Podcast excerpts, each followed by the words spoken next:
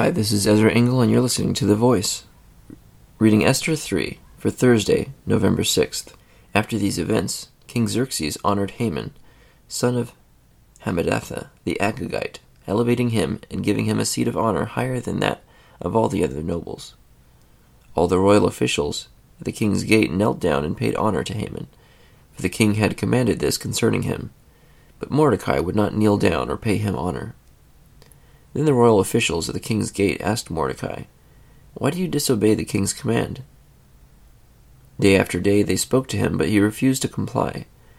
Therefore they told Haman about it, to see whether Mordecai's behavior would be tolerated, for he had told them he was a Jew. When Haman saw that Mordecai would not kneel down or pay him honor, he was enraged.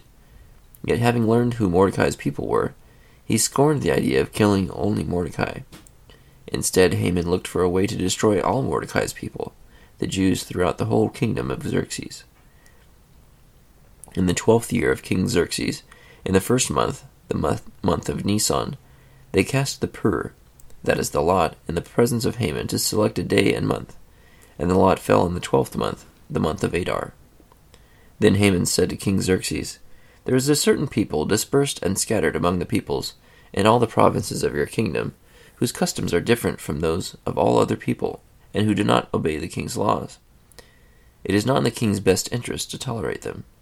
If it pleases the king, let a decree be issued to destroy them, and I will put ten thousand talents of silver into the royal treasury for the men who carry out this business.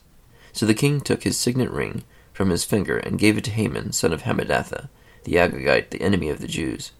Keep the money, the king said to Haman, and do with the people as you please. Then on the thirteenth day of the first month the royal secretaries were summoned. They wrote out in the script of each province and in the language of each people all Haman's orders to the king's satraps, the governors of the various provinces, and the nobles of the various peoples. These were written in the name of King Xerxes himself, and sealed with his own ring. Dispatches were sent by couriers to all the king's provinces with the order to destroy, kill, and annihilate all the Jews, young and old, women and little children, on a single day, the thirteenth day of the twelfth month, the month of Adar, and to plunder their goods.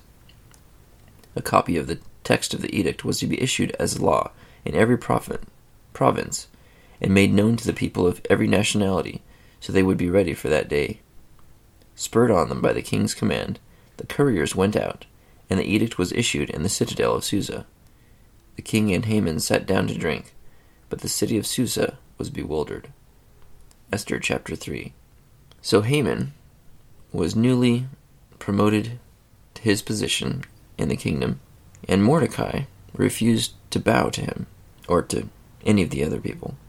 And Haman didn't want to only kill Mordecai, but to kill all of his people, and crafted a plan to make sure that that could happen. Thank you for listening to The Voice.